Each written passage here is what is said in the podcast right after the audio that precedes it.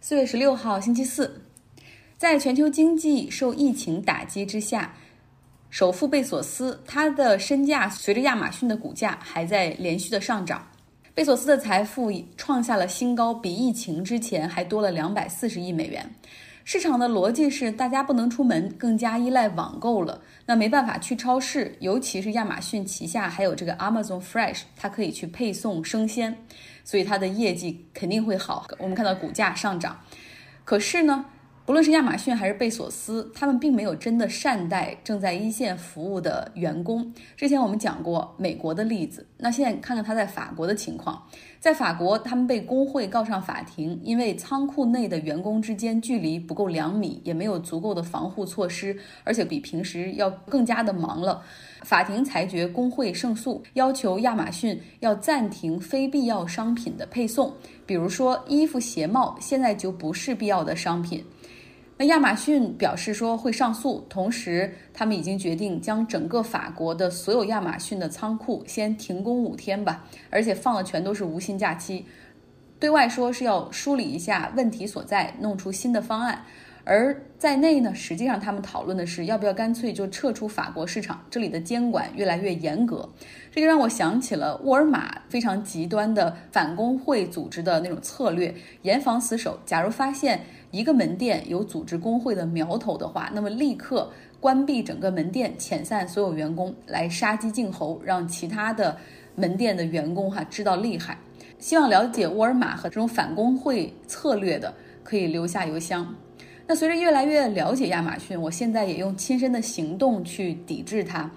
早就已经退订了他们的会员，我也删掉了他们的 APP。哪怕居家隔离去超市可能不方便，我也不会用它的服务。要做一名有态度的消费者。其实我们每个人都有两个身份，一个是消费者的身份，对吧？我们希望便利，希望便宜；另外一个身份是社会公民，希望企业要去履行应有的社会责任。那么现在在这种特殊的时期，我觉得至少在我个人来来说，社会公民的那个身份应该更加突出。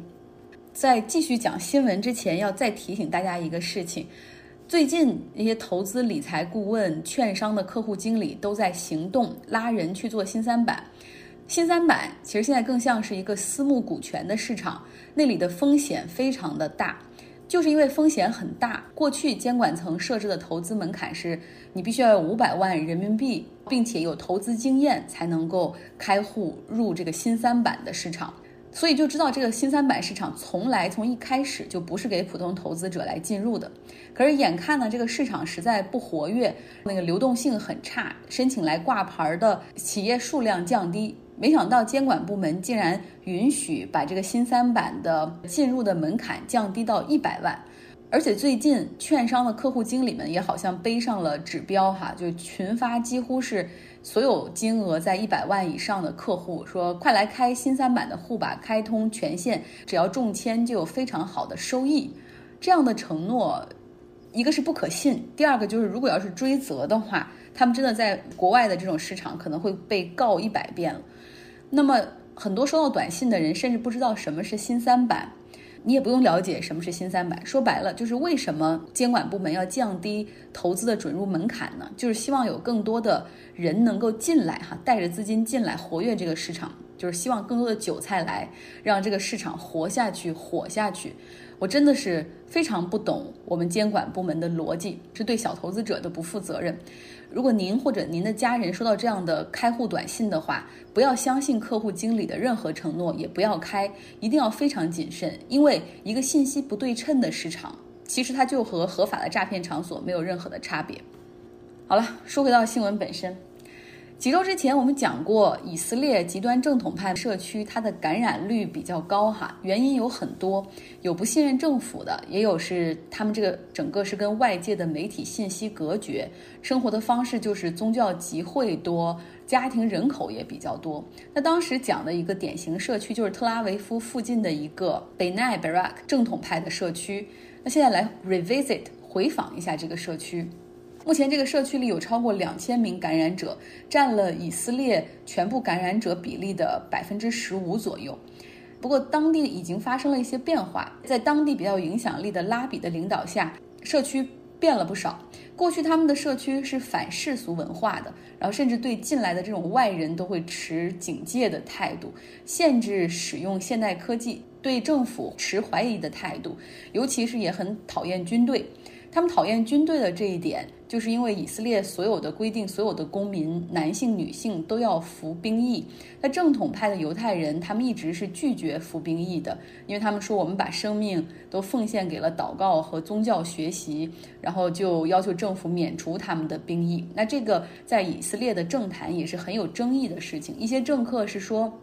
这个极端正统派的社区，他们实际上是对国家不尽任何责任，因为他们不服兵役，也不工作，更多的就是依靠政府补贴，是累赘，是负担。现在疫情在这个社区大爆发之后，一切都变了。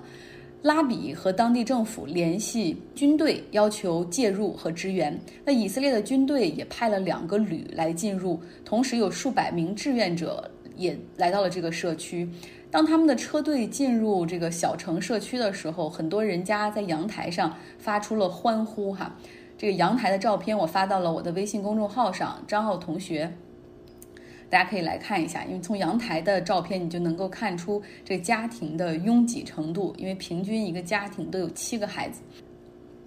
因为当地的社区已经进入到了居家隔离的状态。士兵和志愿者首要的工作就是要分发食物、补给、医药，以及给孩子们的玩具和书。之后给社区和公共场所消毒。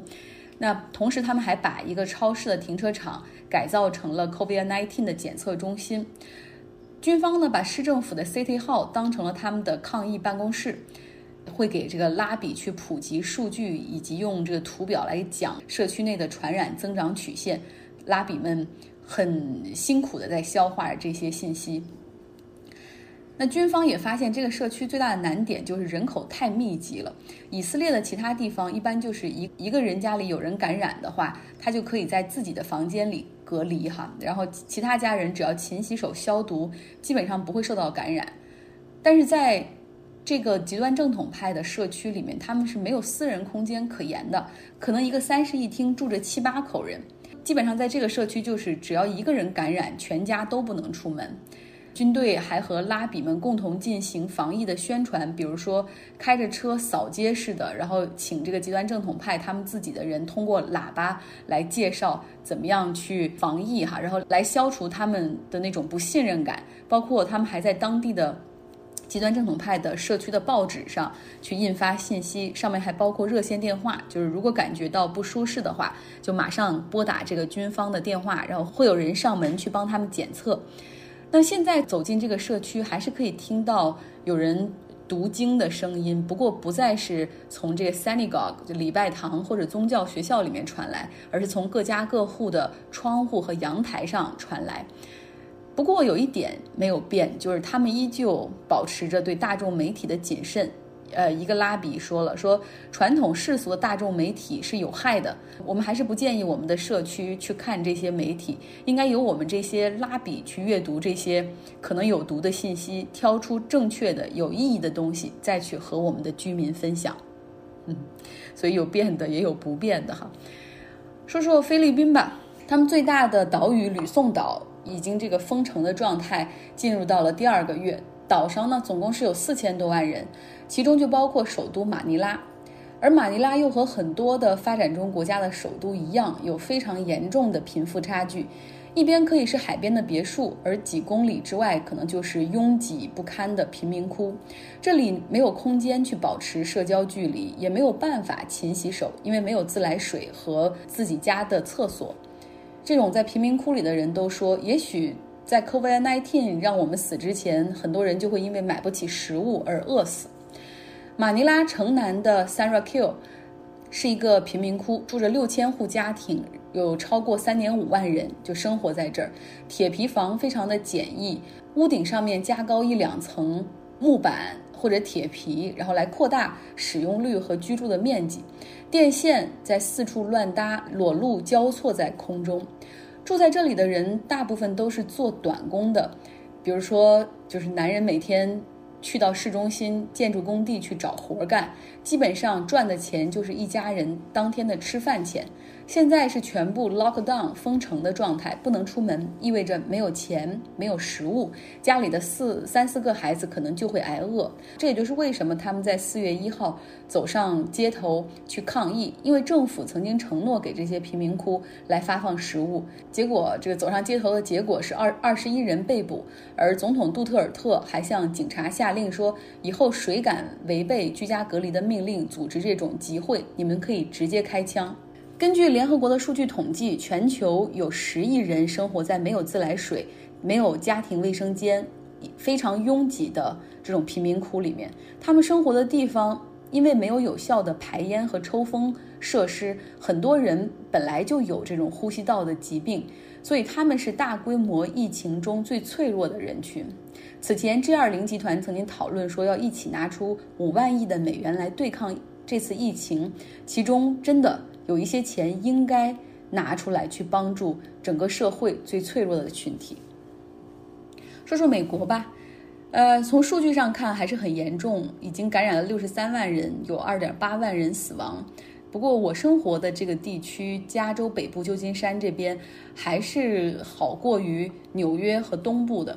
加州是美国五十个州里面第一个宣布 shelter in place 居家隔离命令的州，就要求所有的餐厅都关闭堂食，学校关闭。所以我们的那个州长 Governor Newsom 还是很有魄力的，因为他知道加州是人口最大的州，有四千万嘛，如果控制不住的话，医院将无法承受。那目前看来，加州总共是有二点三万的感染者。呃，总体上从每天新增的数量来看，基本上达到了他们希望的那个结果，就是 flatten the curve，让新增感染案例的曲线变得平缓。那美国媒体也在写说，为什么加州没有纽约那么严重呢？因为要知道，当时美国出的第一例，甚至到第十一例的感染，全部都在加州硅谷地区。可能主要有以下几点吧。第一点就是居家隔离的命令实行的比较早，也比较果断。第二点呢，就是加州的天气比较暖和，大家在户外的时间待得更长。比如说在山里啊，在海边，是好多人周末消遣的方式，而不是像纽约这样的地方，就是大家城市里嘛，就喜欢去餐厅、剧院、商场，所以就是人员更加的聚集。而第三点就是，加州的交公共交通很不发达，大部分人都得自己开车，而纽约有二十四小时的地铁，更容易这种传染扩散。而第四点就是，加州因为有山火，每年都会有哈，所以家中备口罩的人会比较多，而且又因为加州整体人口比例中亚裔的比例也比较大，然后像尤其是东亚人一直也有口罩的这种储备，所以这可能也是额外的一点。那么现在各个州都在谈什么时候重启经济，加州的州长。Gavin Newsom 也是说，我现在不能说什么时候来结束这种居家隔离的状态，但我能告诉你们的是，如果你想恢复到像过去一样的那种正常，比如说可以去看球赛，可以去酒吧喝啤酒、听演唱会，那么可能要等到疫苗出来之后，或者等到真的可以发生传说中的就 herd community 群体免疫。然后他说，当情况好转的时候，我们会。根据一些指标来慢慢解除居家隔离的这种政策，但是即便那个时候你可以去餐厅吃饭了，你会发现一切都变了，因为我们会要求餐厅的服务员会戴着口罩和手套提供服务，那餐厅里的间距也会变得更大。大家可以去公司上班，但是也需要戴着口罩。基本情况，我觉得大家可以参考国内吧。我自己个人呢，就是情绪这个东西就经常 up and down，像 roller coaster，就是有好的时候也不好的时候。我现在已经发现规律了，通常上午因为是阴天，也是一天中心情最差的时候，处理着邮件和昨天遗留的工作，然后心中有的时候飘过说好无聊啊，有的时候觉得好没劲啊。昨天还和一个朋友聊天，还向他请教，他是一个老销售，我就问他，我说如果市场不好，没有业务的时候，如何装出很忙的样子，体现你对这个公司还有价值呢？他说，你多写总结，写案例，多和平台其他部门沟通，最重要的是每一封邮件都请 CC 你的领导，证明你还 还在努力工作。通常下午的时候会好一点，因为太阳也出来了，照进房间。尤其当它从这个窗户照到我的桌上笔记本电脑键盘的时候，这个时候我就好像手指也多了一些魔力一样，噼里啪啦总能完成好多工作。那完成了做这个音频节目之后，晚上的时间会属于我自己，然后那段时间总是觉得过得特别的快。我看看书啊，看看《纽约客》，有的故事又很长，一看就是一两个小时，很引人入胜。好的文字会让画面出现在你的眼前，但是看完之后呢，又有一个字都想不起来，只记得画面。比如说，我最近看的一篇文章是英国的一个作家 Roger Dickens，他呢喜欢在河里、湖里、大海里面游泳。因为他是受到了另外一个作家 John Cheever 的一个短篇故事《The Swimmer》游泳者的影响，因为在书中主人公就决定力量所及范围内的水域，就是 public water 这种公开水域的游泳，他就都想去试一下。像登山的爱好者喜欢四处爬山打卡一样，小说的主人公又去到苏格兰、英格兰、威尔士河里、池塘里、湖里、海边、大自然的水里面去游。那 Roger Dickens 他呢，不仅为此写了一本书，同时他也爱上了在这种大自然的水里面游泳的感觉。他在英国的 Melis 买了一栋临湖的十六世纪的小木屋，改造了一下，在那儿居住。喜欢那儿是因为附近有一个小池塘，所以不论四季，他每天都会去游一下，看着周围的树木倒映在水中，他很喜欢用这种。青蛙的视角去欣赏四季的变化。那 Dickens 去世之后，这个木屋也被一对夫妇给买下了，他们在此生活。近两年呢，稍加改造，然后将两个独立出来的房间吧作为民宿，现在放在 Airbnb 上。纽约客的这篇文章的作者就是受到了 Dickens 的小说感召，然后专程来这儿住宿和游泳的。受到这种文字的感召，想重温一下作者的感觉，想必这种情况可能你也有过吧。好了，也欢迎大家有更多的分享。今天的节目就是这样。